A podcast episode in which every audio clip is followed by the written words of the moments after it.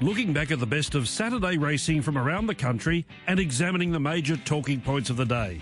This is Past the Post, brought to you by Archer Park Racing, taking racing ownership to the next level. Good morning, everyone. Welcome to Past the Post for another Sunday morning. This is Nathan be filling in for David Fowler. He's on his annual uh, junket to the Adelaide Cup this weekend. I wish Mr. Fowler a good morning. But um, I'm joined in the studio, as uh, David is each and every Sunday at the moment, by Ben Dorries. Ben, a bit of a novelty for me sitting alongside you this morning. Yeah, how good is it? Two old sparring partners. I don't know if he's um, if that's actually what's happened, Nathan. I've, I've heard you might have staged a bit of a coup to remove David. Is there any truth in that? No, there's no no truth in that, and certainly I wouldn't be divulging it if it if that was the case. But uh, look, we've got a, a, a, big program ahead of us. Three Group One races around the country yesterday, uh, and the Golden Slipper picture. I'm not sure it's become any clearer as we've got closer to the race. Ben, it's um, you've got Coolangatta sitting there on ice as she has been since Magic Millions, um, and there's been nothing really jump out of the ground since then. So it's going to be a fascinating week just watching how it plays out leading up to the Golden Slipper. Yeah, absolutely. It's one of those years, Nathan, that if you like something in the Golden Slipper, it's almost impossible to sort of convince you in or out of it. I mean, it's just one of those, as you said, one of those years. And the wet track form in Sydney. Mm. Uh, has further sort of muddied the waters. I mean, are some of these uh, two-year-olds that we've seen winning are they genuinely good uh, horses capable of winning a, a Golden Slipper, or are they are they you know just simply, you know, very good wet trackers. I'm not sure. And, cool and Coolangatta, wow, we still the favourite, but we just haven't seen it for so long, have we? Uh, don't quite know what to make of how she's mm. going, but we'll find out next Saturday. Noel Sebring did it, I think, of a 42 day break. She's trying to do it off an extra couple of weeks, but there's one thing you wouldn't doubt that stable. Another Group 1 win added to the tally yesterday. But we're going to start with Flemington and. There were shocks left, right, and centre at headquarters yesterday. Let's kick off with the Group 1 Newmarket Handicap in two groups at the 600 metres. Over on the far side, Finance Tycoon led by a length and a half, the astrologist. And then September run under pressure from Rock and Horse and Swats that on the near side. It's Home Affairs held together, led by a length and a half to Lost and running under the whip. Then Snap Dancer, Count de Rupee, Levante, and further back is Poland as they reach the clock tower over on the far side. Rock and Horse, the astrologist together with September run on the near side. Levante led them, but it's over on the far side. Rockin' Horse, Rockin' Horse in front. It's going to be an absolute boil over. Rockin' Horse won the Newmarket from the Astrologist September run. And then for fourth, Swats, that's there with Artorius Levante. Next in the field, Zutori. Then Home Affairs, Mask Crusader, Finance Tycoon, Poland Snap Dancer. Well back, Quantico, Helvorsen, Lost and running under pressure a long way from home. Oxley Road and Count de Rupee. Well, Matt Hill said it all there, didn't he? When an absolute boil over. Our first guest this morning, I wonder if you share the same thoughts. Uh, trainer Mike Moroney, was it an absolute boil over in your eyes? Uh, certainly not. No, we. Uh, I really thought the New Zealand form was up to it. Uh, she's, you know, the, the Levante who ran fourth and, and, won the race on the other side. Uh, there was only a pimple between them at, at Trentham and, and great time, and they've been running that race at uh, Trentham for a long, long time, and to run the time that they did uh, meant that these these mares are going to be well and truly up to it. So, um, look, when you when you went through the form um, and then saw what was in the race, you started to get the shakes a bit. But um, you know, uh, both them proved that you know the form was correct um, by Levante beating those other good horses on the outside as well. Mike, I'm fascinated by the pre-race talk between you and, and jockey Patrick Moloney, who obviously snared his first Group One win. Uh, you know, jury barrier three, always the plan to, to, to stay on the inside, and and did the did the race sort of work out how you kind of thought it would? I mean, the inside division was was clearly superior. Yeah, look, take you back through that. Um, when I got on course, uh, my racing um, manager. Um, Anthony Froach rang me and said, look, Katrina uh, Williams is here she'd like to see you. Uh, Katrina's in a wheelchair. She was a world-class equestrian rider and and um, had a bad fall and has been in a wheel, wheelchair ever since. And she was there, so I had a bit of talk with her, and she was really bullish. And she said to me, "I want to see Patrick before the race and give him a bit of a pep talk." so we got Patrick out, and uh, Patrick even said to me, "He said, gee, he said she um, gave me a real strong pep talk, and and um, you know, really sort of pumped them up. And I think that really helped. And the first thing I said to Patrick was, "What do you want to do?" I, I said, "I think they're going to come to the middle." and to the outer. And he said, I don't. He said, there's a few of us want to go to the inside. And he said, there's a group of guys all talking that, you know, the, the, the, the better form's on the outer, but our chance of beating them is if we go to the inner um, and set up the right gallop. And I just think that's, that's what they did. They set up, when you watch the, the white lines across the, the, the uh, screen there, they won the race by um, measuring their gallop the whole way. And whereas I don't think there's a big bias, I just think it was that they got it right and the ones on the outer got it wrong. Um, and then when you frank the form, you say, well, okay, those better ones on the outside, Levante beats them easily, and that means that it's the right form. I think if we're out, out with them on the outer part, we still have won the race. So I think the form franked itself by the result on the outside as well. So I do think that that was the master stroke. Those guys getting the pace right, and I think a, a little bit of um, luck there in the fact that there's always going to be a couple of quick horses go go to the inner, uh, which really helped Carter me like mine into the race at the right time. Well, they certainly did get it right. Just back to the, the, the Kiwi sprinting form, Mike. I think in Australia we have a tendency just to dismiss it. I'm old enough to remember Mr. Tiz coming here and winning a, a Galaxy, but as a rule, the, the Kiwi sprinters have have been a rung below ours. What what made you think that this particular vintage of the New Zealand sprinters would stack up uh, to this lot? Uh, just the times they were running over there. Um, and, and okay, you just got to compare times. Uh, they ran so fast there uh, at Trentham, and that, that's yeah. been, you know, that race has been run for a long, long time. And, and you know that if they can run that time compared to the, the other uh, champion sprinters like Mr. Tiz that have been down the, the straight there at Trentham, uh, if they can run those sort of times, they're well up to them, well and truly up to them. And look, I was I worked for Dave O'Sullivan uh, all the way through. Um, i was out by myself by the time Mr. Tiz came along. Uh, I'm pretty sure it was just as I was leaving Dave um, to set up by myself that Mr. Tiz was a yearling there uh, then. So, um, but just saw him and what he could do in New Zealand, and then when, when he came to Australia, is when the Galaxy was unbelievable. So, yeah, I know it's a long time uh, between drinks, and uh, Mr. Tiz was quite glitchingly. Uh, but this Per Incanto is a great of sprinters, and he was a talking to Sam, he broke one nine himself overseas that many times when he was winning his races. Uh, he's a real speed horse, and he's um, proved it by having two runners in his stage Newmarket, and yeah. he's the leading sire in Hong Kong this year too, or last, last season. So he's he's a he's becoming a uh, very very good sire.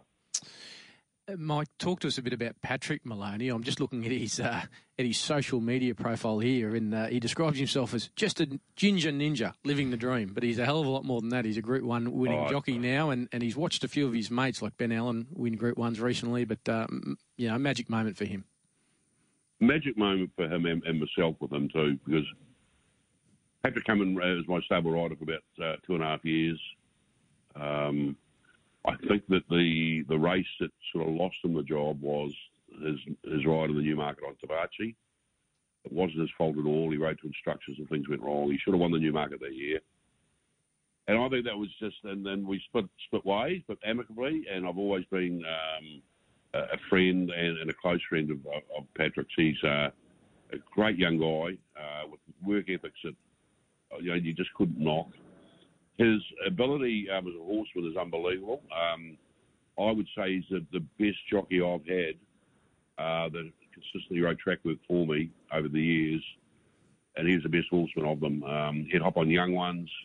He was brought up on young horses, uh, a true horseman, and it's just great to see him get the Group One, and then for me as well because he was, you know, we got pretty close, and, and at times, you know, you'd say he's like a son to me. So um, to have that um, was really special yesterday.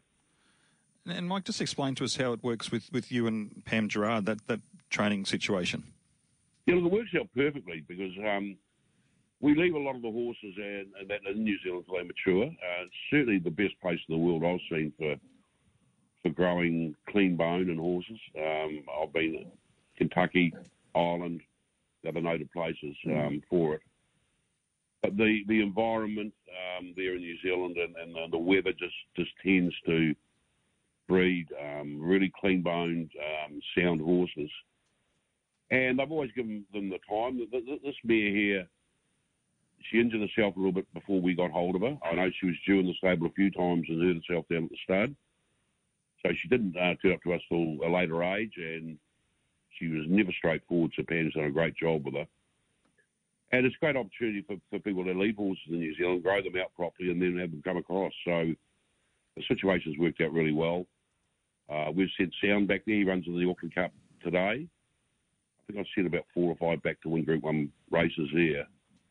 So we, we do sort of um, spread it around a little wee bit and, and that, and, and it's also great for, for mares and fillies to get back tight in New Zealand. We do that a bit too, send them across here for that. So the whole system works out great, and um, yeah, long may, may continue because we've uh, bought a few really nice yearlings over there this year, and Pam's a, does a great job. She's a great horsewoman. She had trained a hundred or so winners in her own right before she came into partnership with me.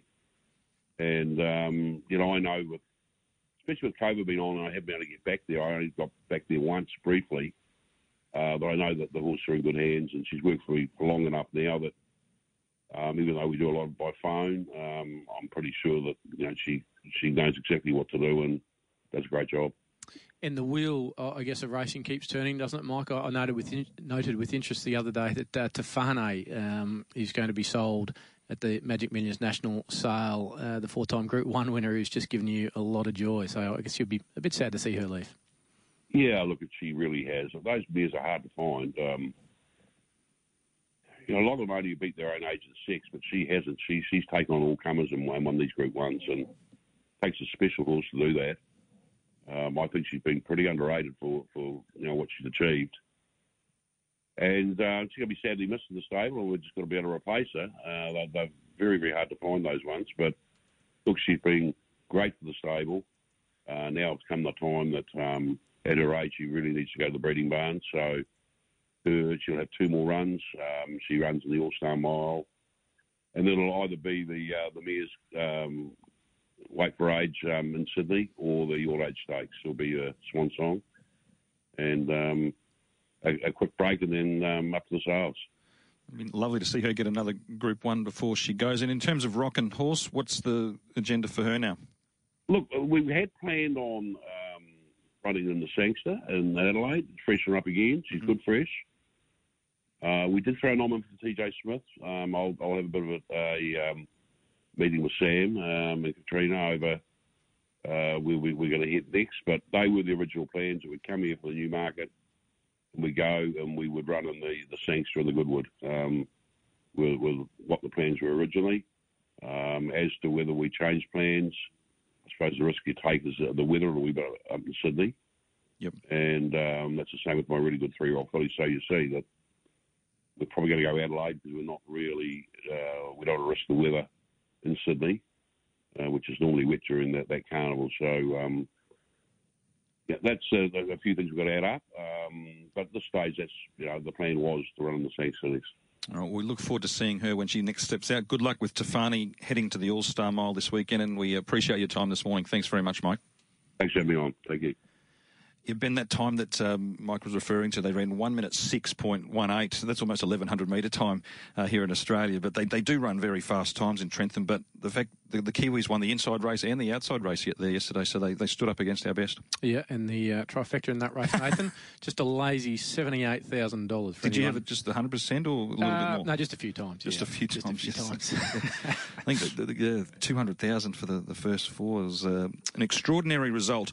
Uh, another upset in the Australian Cup, but not to the not to the same extent. Spanish Mission was well back to beat Think It Over, who was an easing favourite, but instead it was a mare we know well here in Queensland that uh, overpowered them both.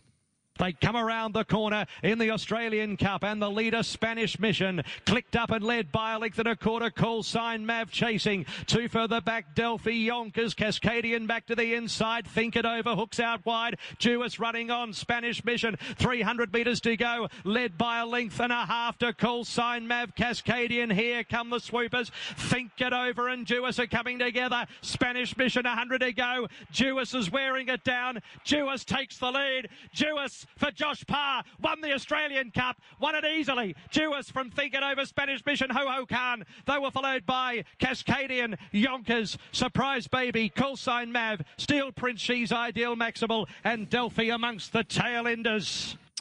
Well, Josh Parr may, may want to just set up camp full time in um, in Melbourne. Ben, he rode a double there at uh, Flemington last week, and he's landed the big one yesterday on Duais in the Australian Cup.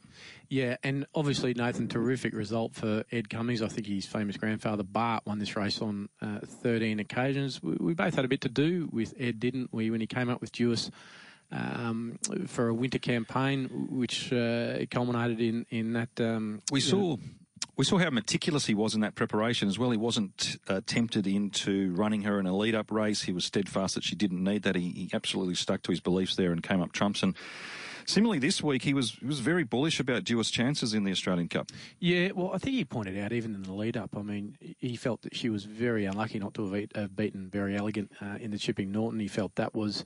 Um, you know, pretty darn good form. So, look, I think he's even, um, you know, he's looking at potentially the Tancred or maybe yep. even the Queen Elizabeth uh, for her now. So look, oh, I love it. Oh, gee whiz, I'm, you know, you and I are probably a bit, you know, both biased with these sort of things, aren't we? But I love seeing a horse uh, that's won a Group One or performed well up in Queensland, really going down. And, and look, Tofane, we just talked about her only a few minutes ago with Mike Moroney, same sort of thing. So yeah, exactly. great to see that win at carnival form, for want of a better another word, really stacking up, Nathan. Yeah, well, we saw Converge win a Group One last Saturday, Tofane a few weeks before that, and now Duais, all, all out of Group One winners from here last year. You mentioned Bart's name. He last won the Australian Cup with Sirmione in 2008. Thought there was a terrific photo there yesterday of uh, Ed Cummings holding the the Australian Cup trophy with uh, the, the, statue of Bart there at Flemington. Yeah, it was uh, it was a terrific moment. I love the the way how.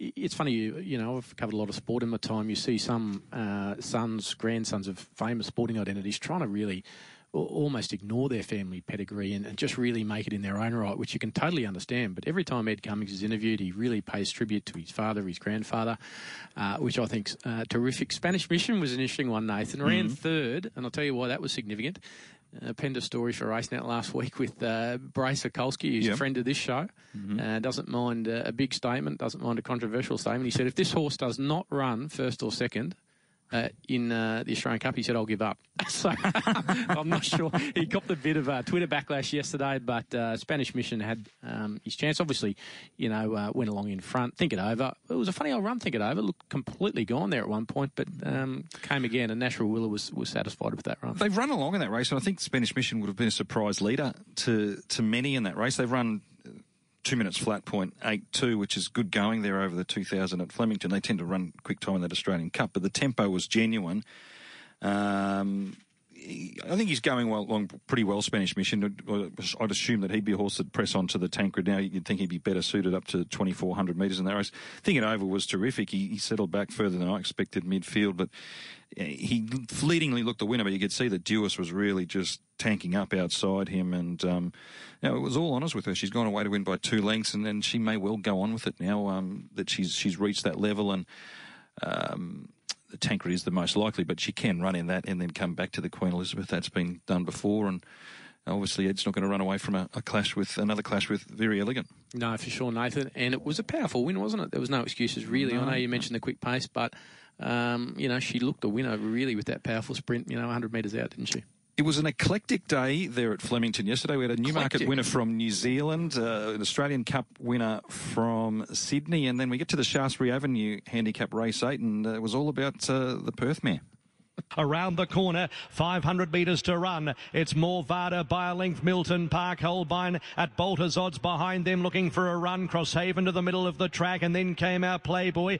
Kiss on all four cheeks presents to the middle of the course and running on boldly. Morvada at the 300 metres. Kiss on all four cheeks is about to let down the Perth visitor and takes the lead. Then Crosshaven, our Playboy, and Holbein up on the fence. Then Cherry Tortoni, but Kiss on all four cheeks is going to race clear are and is going to trot in. Kiss on all four cheeks has won it well from Crosshaven Morvada.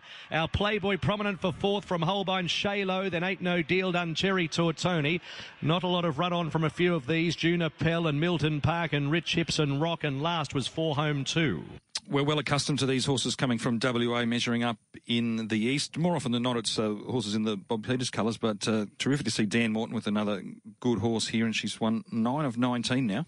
Yeah, absolutely. And I think it was 13 years, Nathan, since Scenic Blast won the, the Newmarket on the, the same day, obviously for Dan Morton. So a bit of not history repeating, but um, you know, turning back time a little bit. I think uh, from listening to Dan Morton, they're very much eyeing off Sydney now. But again, with so many, it just depends on the weather. Like if the weather clears in Sydney, yeah. Uh, you probably find Kiss on all four cheeks in Sydney. If it doesn't, who knows? Yeah, I see she's had one going a heavy track and failed there over in the west. She was Group One placed uh, a couple of times there during their carnival, so she was well placed there, and she was she was far too good. Can you shed any light on the name? No, no. Frustrating. I'm looking for when I look kiss on all four cheeks, F O U R, but that's just Nothing from me, nothing. No, very good. Let's continue. I think we saw a pretty promising two-year-old take out the the Sires Produce Stakes yesterday.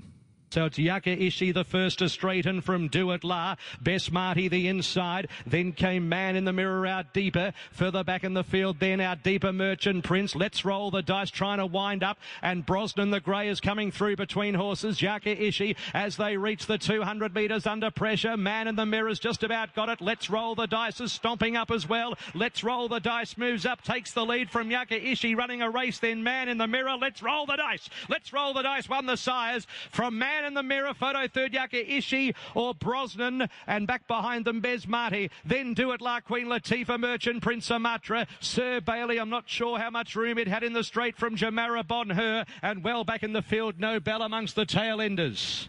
Son of Dundee comes off a heavy track win at Bendigo 1100, gets on the firm track at Flemington 1400, and um, just as impressive. He's now likely to be on his way to Sydney to have a crack at a couple of Group Ones uh, in the second and third legs of the Triple Crown, Ben. Yeah, absolutely, and looks uh, like it could be up to some of those Group Ones. And this is uh, one horse that the wet uh, worry at all right. in Sydney. Absolutely ploughed uh, through the WEC round on debut to score at Bendigo. I think run one by four lengths or something like that. So, um, yeah, very very impressive win as you say. Sat wide, overpowered his rivals, and nothing else um, gave nothing else a chance. Yeah, punters did have to endure a few rough results there at Flemington yesterday, but he was one they got right, and the, the size is a race that, that can produce a good horse going forward.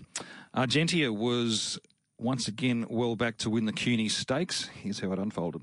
They run for the money. 450 out. It's Lavish Girl just in front of Barb Raider. It's going to be a dash home. A length and a quarter away. Yearning. Stray the inside. Then Argentia three off the lead. Further back, Mokalure and So You See trying to bullock into the clear. Lavish Girl joined by Barb Raider at the 200 metres. Barb Raider and Lavish Girl. Barb Raider just in front. Argentia is still coming. Argentia coming at Barb Raider. 50 to go. Barb Raider. Argentia's coming out. Are they hit the line? Barb Raider just beat Argentia. Third of photo. Mokalure so you see. Then behind those horses, Hardly Sweet with Biscayne Bay, Yearning Lavish Girl, and behind those horses, then Stray and a long last Artica. She's having a good preparation, Barb Raider. She won the Flemington 1400 first up the Group 3, now in Group 2 success there yesterday. She was there to be run down, Ben, but she found enough. Yeah, she was good and really interesting, I reckon. They, um, Jerome Hunter aborted a plan to go to the VRC Oaks um, you know, with this girl because he felt like, you know, potentially she wouldn't stay the distance. But mm. I think an Oaks plan could be back on the agenda post race. He was he was quite bullish and thinking about the Australian Oaks potentially in Sydney. And I note she's now a thirteen dollar chance. So uh, very much in the market there. So you think she'd go to the Vinery? It's going to be interesting seeing these Melbourne fillies clash with the Sydney fillies. The Sydney's form, Sydney fillies form hasn't stacked up as well as many would have expected through the, the big guns there in Espiona and Fangirl. So I think these girls coming from Melbourne heading north will certainly make their presence felt. Yeah, absolutely. And of course we'll talk about this later, but a real X factor in the mix there from Queensland, yes. Gypsy Goddess, who we will get to later. Uh, Genti is turning into a good horse for bookmakers. She's now been beaten three times at. Um, sub three dollars. A two wins, she's won at eight fifty and six fifty. Um, she's bred to get further. Frankel out of Princess Cope, so I wonder whether she presses onto the vinery as well. And when she gets to two thousand metres, she might come into her own. But she, she's she's kept trying there yesterday, hasn't she? Yeah, she has. And um, so you see, ran quite nicely for fourth as well. Mike Moroney uh, referencing her before, saying that uh, she's very much one on the up to keep an eye on. Before we leave Flemington, uh, the matron stakes flying mascot just continues to deliver for, for Tom Dabernig. Yeah, you know what, Nathan? Um, one, and I know this, uh, you know, who cares if you're a punter, I guess, you know, it, it, can be a cranky trainer, a nice trainer, a, great jockey, a, an awful jockey, whatever. It doesn't matter if you're backing a winner. But Tom Dabernig, if he's not the nicest bloke in racing, he's on the podium, very, very close. So I'm, I'm uh, very much cheering for his success. Of course, he uh, split with Lindsay Park, was was training with David Hayes and then Ben Hayes for, for quite some time. So uh, I'm thrilled he's making a success of his new solo training career. Yep, and uh, I assume that she'll have a, a Group One target uh, lined up soon enough. She goes on the wet. She she ploughed through the wet going there at um, Valley on Cox Plate Day. So maybe the the Coolmore Legacy or the Queen of the Turf, whatever it's called this year, might be her race. Uh, that's Flemington. Anything else relevant from Flemington before we head to a break, Ben? No, uh, that's about it. I guess All Star Mile uh, mm-hmm. next week. Uh, the field has sort of took shape, and it was you know, it's sort of been decimated a bit, but.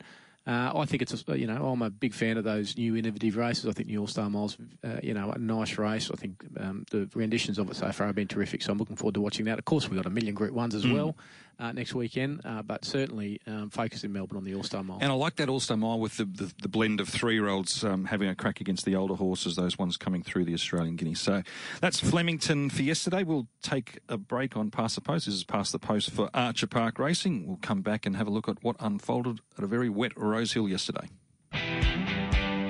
This is Past the Post, brought to you by Archer Park Racing, taking racing ownership to the next level.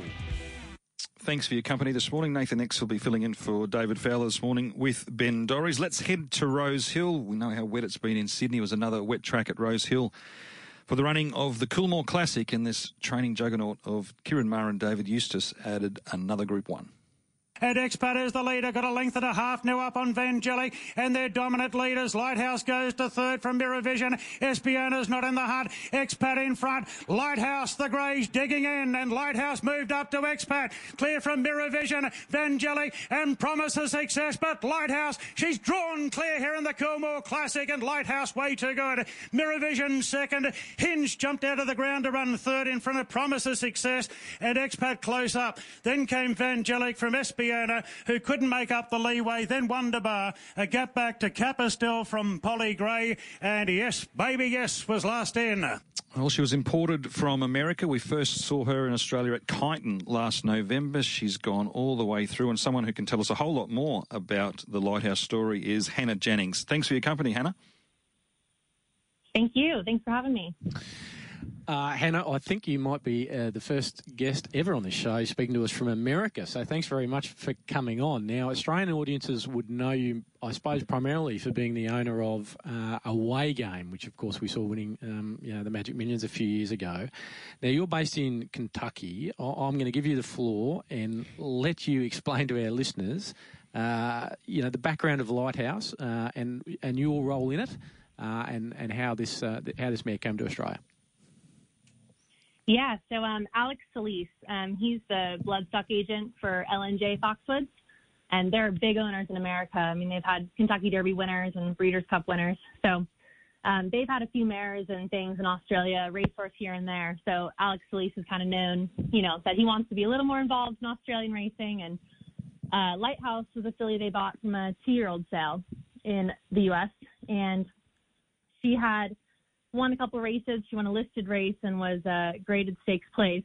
So he came up with the idea of sending her down to Australia, just kind of based off the fact that her handicap would be super low and, you know, being a turf sprinter, that's not a huge priority in the U.S. So figure she can kind of capitalize it on a bit on it a bit more in Australia. So he approached me with, uh, you know, what I thought of Ciaron Maher and Dave Eustace, and obviously I've had a great experience with them and um, kind of connected the dots, and the rest is history. And of course, Hannah, you worked uh, for, for a while in Australia for Ciaron, I think it was just Ciaron at the time before uh, Dave joined him. But but basically, uh, you effectively keep an eye on things in America for, for Ciaron, do you? Is that sort of how it works? Like you can, you know, um, sort of as you said, join the dots a bit for him over there. If there's if there's something a horse or or you know that, that could potentially race in Australia, a horse you know he might like to buy, you're sort of I suppose he's contacted America, yeah. Yeah, absolutely. Um, I'm still on the team as a the U.S. representative. So, kind of when I was leaving, we talked about, you know, it'd be great to, you know, the world's becoming a smaller place, and it'd be, be great to be able to bring some horses over from America and race them down there. Just those horses that don't have the perfect races form in America, or just would kind of fit the profile for Australia. Um, so that's kind of how you know Lighthouse came to be, and hopefully there's a lot more in the future. Yeah, I was going to say, with Lighthouse being sort of a, like a test project, it's obviously been a very successful test project. Well. so, is there a number of others now that you've earmarked and think that they might fit into a, a similar similar category?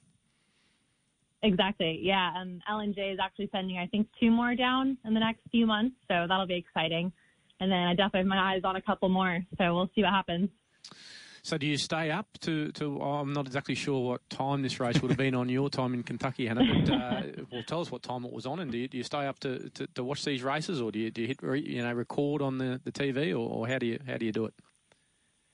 Uh, I usually stay up. Yeah, um, it's normally about one, two, or three in the morning, somewhere in that range. So, but I mean, when you're running in a group one, it's not an everyday thing, so it's worth it. and the last one from me, Hannah, you, you're very big, I guess, on um, trying to introduce young people to racing in America, and I guess by default, uh, you know, your association in Australia as well. That you know, young people that you know may not have a racing background, don't know how to get into horse ownership. Um, you know, potentially like the like the look of it, but you run sort of social events and all sorts of things, which I think is terrific. Yeah, definitely. So I'm the vice president of something one of my friends set up called Nexus Racing Club. And um, its target is exactly what you said to bring young people in racing who, like myself, are not from a racing background, um, you know, and get them to be able to enjoy the sport we all love and kind of give them an avenue, a foot in the door. Um, and that's how I got to work for Kieran and Dave was through that club. I met Tom Ryan, who um, is partners in Newgate Bloodstock, and um, he set me up with Kieran and Dave, and on we went, and that led to a weigh game and all the rest. So you know, everyone just needs a needs a chance. So that's kind of what we're trying to give them is give them the connections and the experience to go on and do big things in racing. Well, racing certainly needs uh, more people like yourself to continue on to those those next generations and, and, and open it up. So congratulations on, on what you're doing there, and congratulations on the Thank success you. with with Lighthouse. Uh, we look forward to seeing what she goes on and can do from here, but also uh, the next uh, the next range of uh, horses we see from uh, LNJ Foxwoods. Thanks so much for joining us this morning. Thank you. It's a great story, isn't it, Ben? Yeah, it, it really is, and it just shows you the, I suppose, the connections that racing can make. And I, I do love that side of her business, uh, getting people into horse racing ownership, um, because it can be a bit daunting, can't it? I mean, you, you can be, you know, 22, 23 year old with a little bit of disposable income, but you sort of think, oh, you know, I, I don't want to sort of get involved in horse ownership. I'm a bit scared of it. But, you know, if there's a social side to it as well, if it can be explained to you, if it's fun, I suppose that's the main thing. If it's fun, um, you know, it can really get you in the door. Now, listen, I thought Hinged was mm-hmm. a very good run uh, in this. I thought, I thought from certainly from an Oaks point of view, uh, was a nice run. Espiona, uh, leave me out. Uh, she needs she needs a break and potentially dry tracks. I'd say. Well, I don't think potentially dry tracks. She definitely needs dry tracks. It surprised me that they tipped in to the extent they did yesterday because I felt she really struggled. Like the, her action was sort of didn't seem right in a previous start.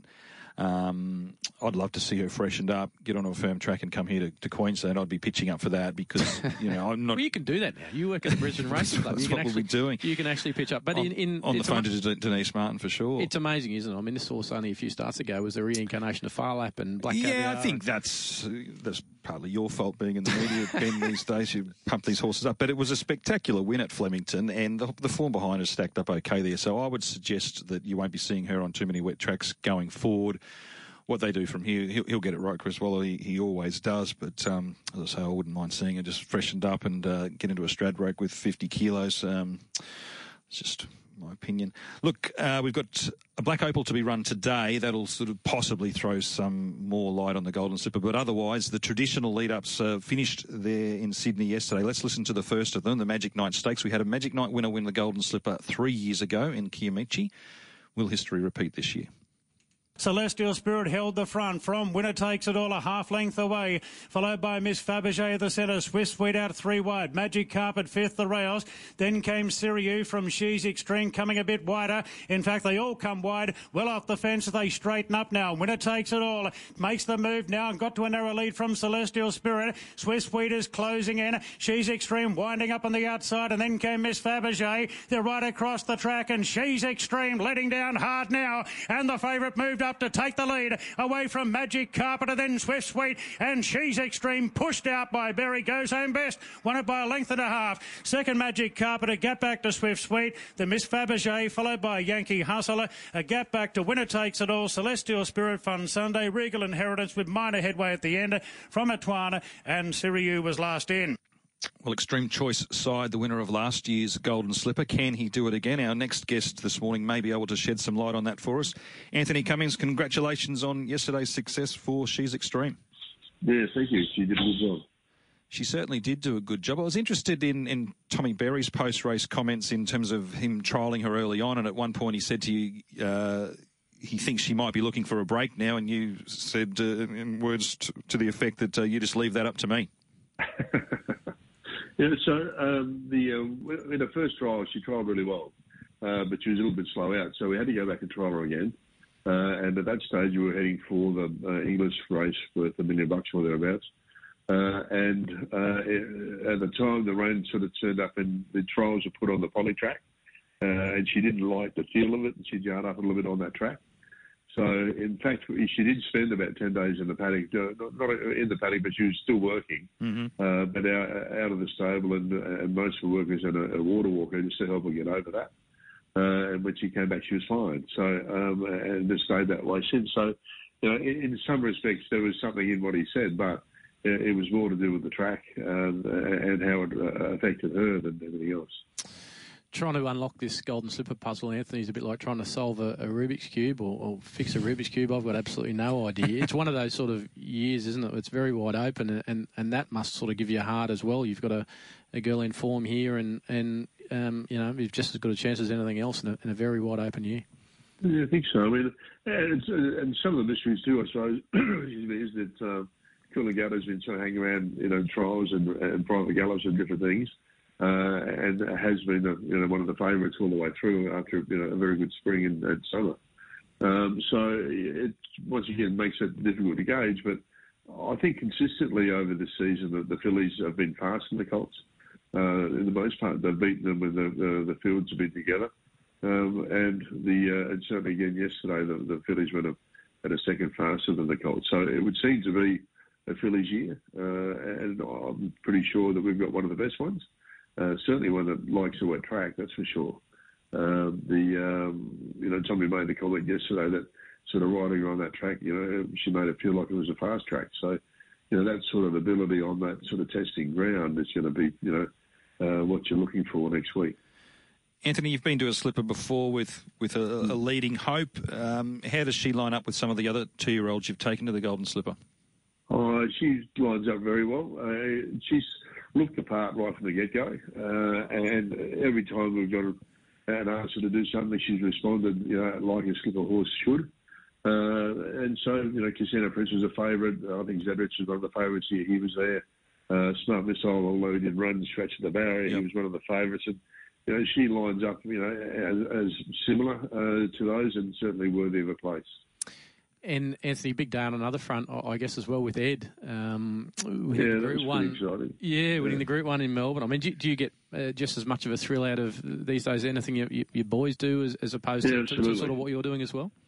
Yeah, absolutely. I mean, it, um, in some in some respects more. I don't have to worry about it, and, and there's no pressure, so I just get to cheer when they win.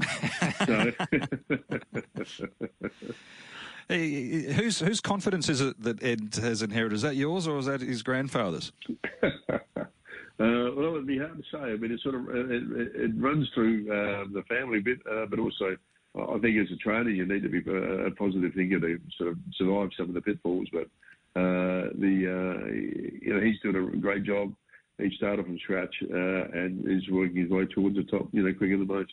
Yeah, just back to she's extreme. You've pulled her from the Easter sale last year. We know what Extreme Choice is doing as a sire It's quite extraordinary given his lim- limited numbers. But uh, 275,000 for a filly out of Easter looks pretty cheap, and it certainly looks cheap now. Oh, absolutely. I, the, um, she was actually catalogued for the Magic Millions. I was going to go there. I, would seen her in the in the paddocks before the Magics, uh, and quite liked her. And she had a couple of little X-ray issues. Uh, and unfortunately for me, they sort of plucked her out of that. So I went and uh, fixed those things up, and she turned up at Easter with a clean set of X-rays. So uh, added to the price, but uh, it was still cheap enough. Yeah. Um, and um, you know, uh, you know, Extreme Choice was starting to put his hand up had done some good things by then, uh, and um, it did make it a little bit dearer, but still cheap on the on the way those things go. But you know, sales are funny things. Uh, you just sort of go along, do your homework, find the ones you like, and wait for something to turn up that, that doesn't bring the money. Anthony She's Extreme now into thirteen dollars in uh, next Saturday's slipper. What would you say to people who really like to win, um, sort of want to get on board, but but just don't don't know what to make of the seven day backup? Oh, I don't think it'll be an issue for her. Uh, like uh, so, then going along, you know, I hadn't expected that uh, that she would be up for that, uh, but she's recovered very quickly from every run. So, you know, the, the original plan was to uh, win first up shore. Uh, we had no luck that day, and she ran an unlucky fourth, and then to go from there to um, the, the the race of the reason two weeks out.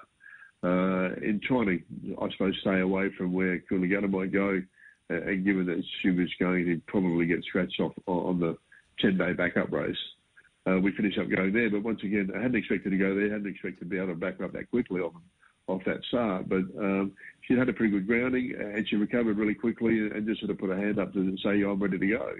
Uh, and she was, and ran really well, albeit again unlucky with a bit of a scrimmage at the top of the straight and a bit of a lack of racecraft and not knowing quite what to do once she did get the clear.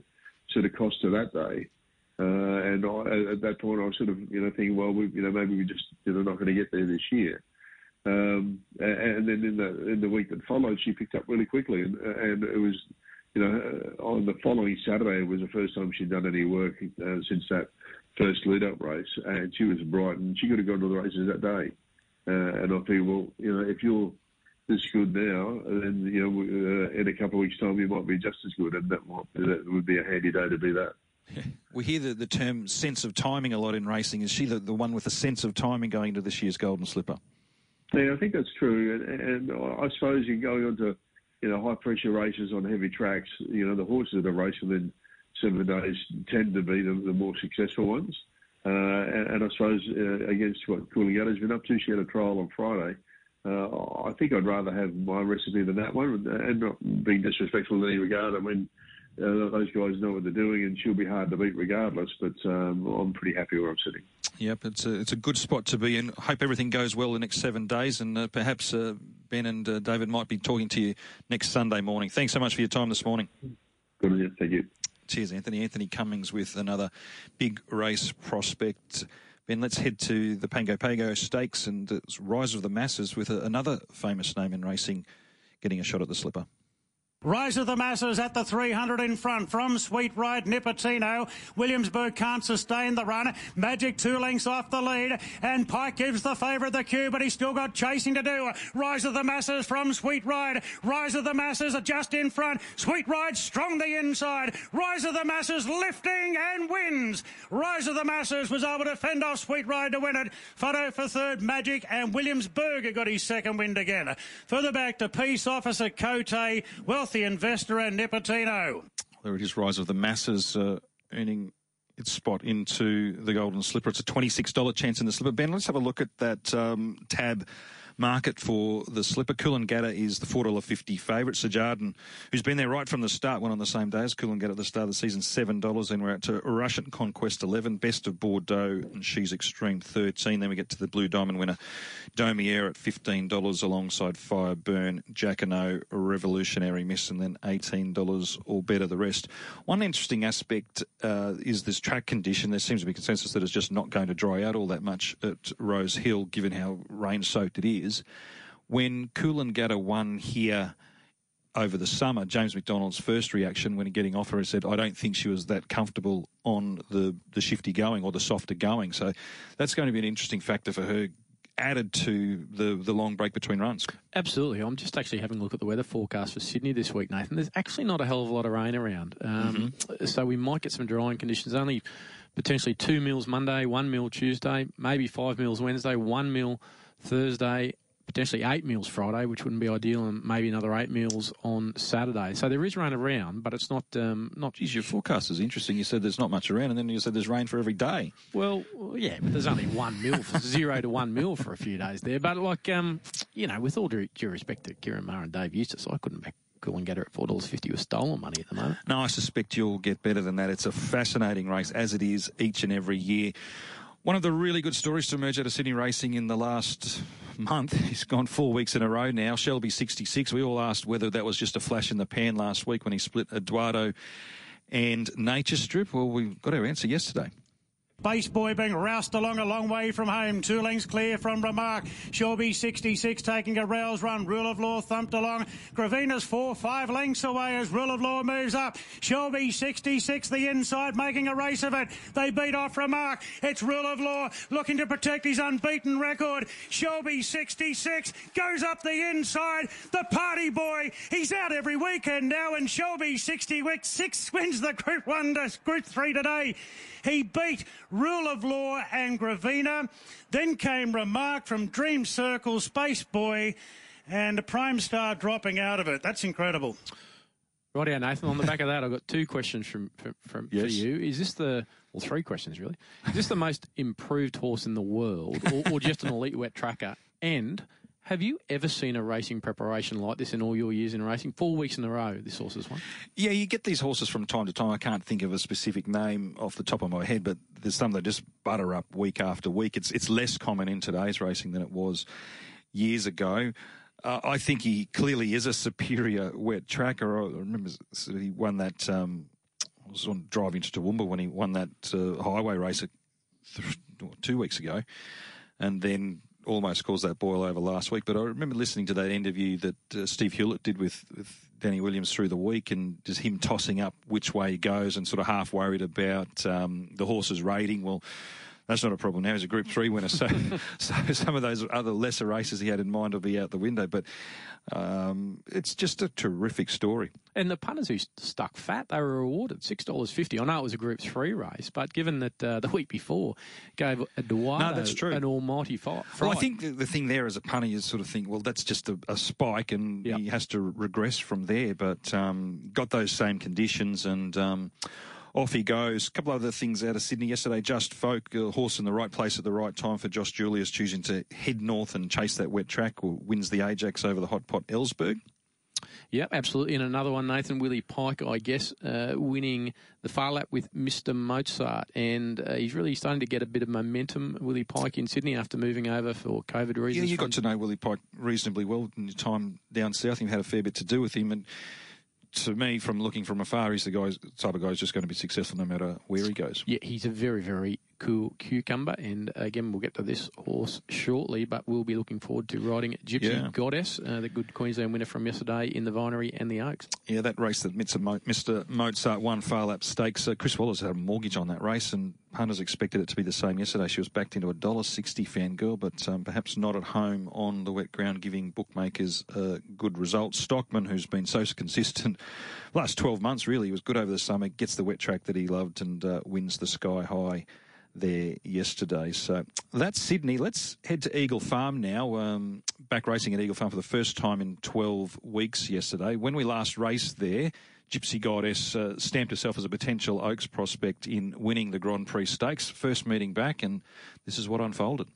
In the straight, though, Hatchet led the way from Military Gambler, and then came Mary Me, alert and ready, followed by Red Wave. Here's Gypsy Goddess. Look at her wind up. Oh, she's coming. Not two to their one, three to their one. Southern Stock can't go back last, but Gypsy Goddess went up, hit the lead, went away from Mary Me, then Military Gambler and Red Wave, but it's five from five. She's one untouched. She's ATC Oaks bound, and she'll give it one hell of a shake. That was mighty impressive. Gypsy Goddess beat Merry Me, Red Wave, and Military Gambler. Southern Stock didn't do much at all, and then came Hatchet and Alert and Ready last over the line, and she's won that in second gear. Exactly what David Vandyke was hoping to see from Gypsy Goddess uh, there yesterday. The man who had the, the, the sit yesterday was Kyle Wilson Taylor, who, who joins us now. Thanks for joining us, Kyle. No worries, Nathan. Mate, um, I'll start this by saying this. You, have sat on a group winner previously in, in Incentivise, uh, who's gone on and did what he did through the spring. Is this another Group 1 winner in waiting? Yeah, no doubt. No doubt. Um, I, I hadn't had a, a, as an electrifying feeling as I felt yesterday. That was uh, incredible. What were the expectations yesterday going into it, Kyle? Because a bit of a bit of a funny one. 1600 metres first up. David Vandyke was going to run a Wednesday, then scratch from what he thought was going to be a heavy track out at uh, Ipswich. So, you, you know, did, did, you did you just assume you were going to win yesterday, or did you think there's a few things working against me here? Um, yeah. Well, you can. It's racing, so you can never be too sure. But I um, I was very confident. She's um, she's proven she's a she's a very promising filly, and um, oh yeah, like you say, she, and she's pretty easy to ride. So I was pretty confident, but um, yeah, I just wanted to get the job done, which um, which which we did.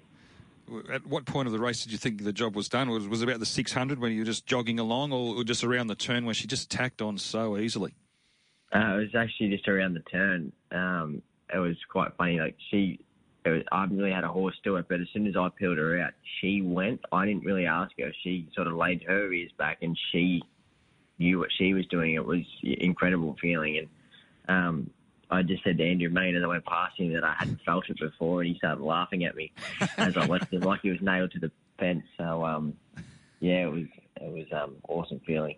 Uh, she's obviously going to beat a, a, lot better class of horse now, but I suppose it goes without saying she's only, uh, you know, going to get better as the distances get longer as well. Yeah, definitely. She's um, like as you can see, they went a good clip early, um, and she was she couldn't keep up with them. Even like in her trials and things like that, she, she she's the same. She just switches off mid race, and um, I'm lucky I have had the the experience of sitting on her in trials and whatnot because um, you know I think a lot of I think other jockeys and that might have panicked being that far off them mid run, and that just just because you don't want like you never want to be that far off them, you know. But David, um, obviously, we both know her quite well, and David just said to me, he goes, "You just just doesn't matter where she gets to, doesn't matter how far off you are, just go through your gears." If she wins, she wins. Great. If she doesn't, it's all about it's all about the preparation. So, um, and you know, she she won him she beat them in second gear, and um, she looks like she's going to go on and have a great preparation. Uh, we know she's now got a Group One assignment in a fortnight at 2,000 metres. Just on pulling up, your impression of um, what sort of improvement she might take from that run? Yeah, she had a good blow, and um, yeah, she's she's going to take a heap of improvement, I think. Um, but like I said, yeah, it was in second gear, so I'd like to see the rest of the gear she's got. Now, in the media, we like to talk up premierships and, and title races and, and what have you. Um, obviously, you and Jaden Lloyd going at it for the apprentice title. He, he rode a treble yesterday. I think you're maybe four and a half wins behind him. Do we do we talk up these things too much, or does it really mean a lot to you, uh, or both of you, I guess, to, to try and prevail over the other in this in this premiership race? Yeah, no, definitely. It's um, it, it's what we're both striving for. It's um, we we both it's our main goal. Um, you know, this season. Um, we're good mates, but we're even better competitors. And um, you know, he, he's riding, in, he's riding fantastically, and he, he's pushing me to my best, which is, you know, um, I think what you need. And it's really good for my development, I think, as it is for his. So. Um, you're only as good as your competition, and, and he's really pushing me to be as good as I can be, and I think vice versa. So it's going to be a great battle. I spoke to you a few weeks ago and you talked about the, the learning curve that it is uh, when you, you come to, to town and there was a lot of expectation on you and that necessarily doesn't come as easily as as what people expected to. But one interesting thing you told me, you're using a, like a, a, jockey mentor now or someone that you can sort of uh, points you in the right direction and, and, can help you with the riding from watching from afar.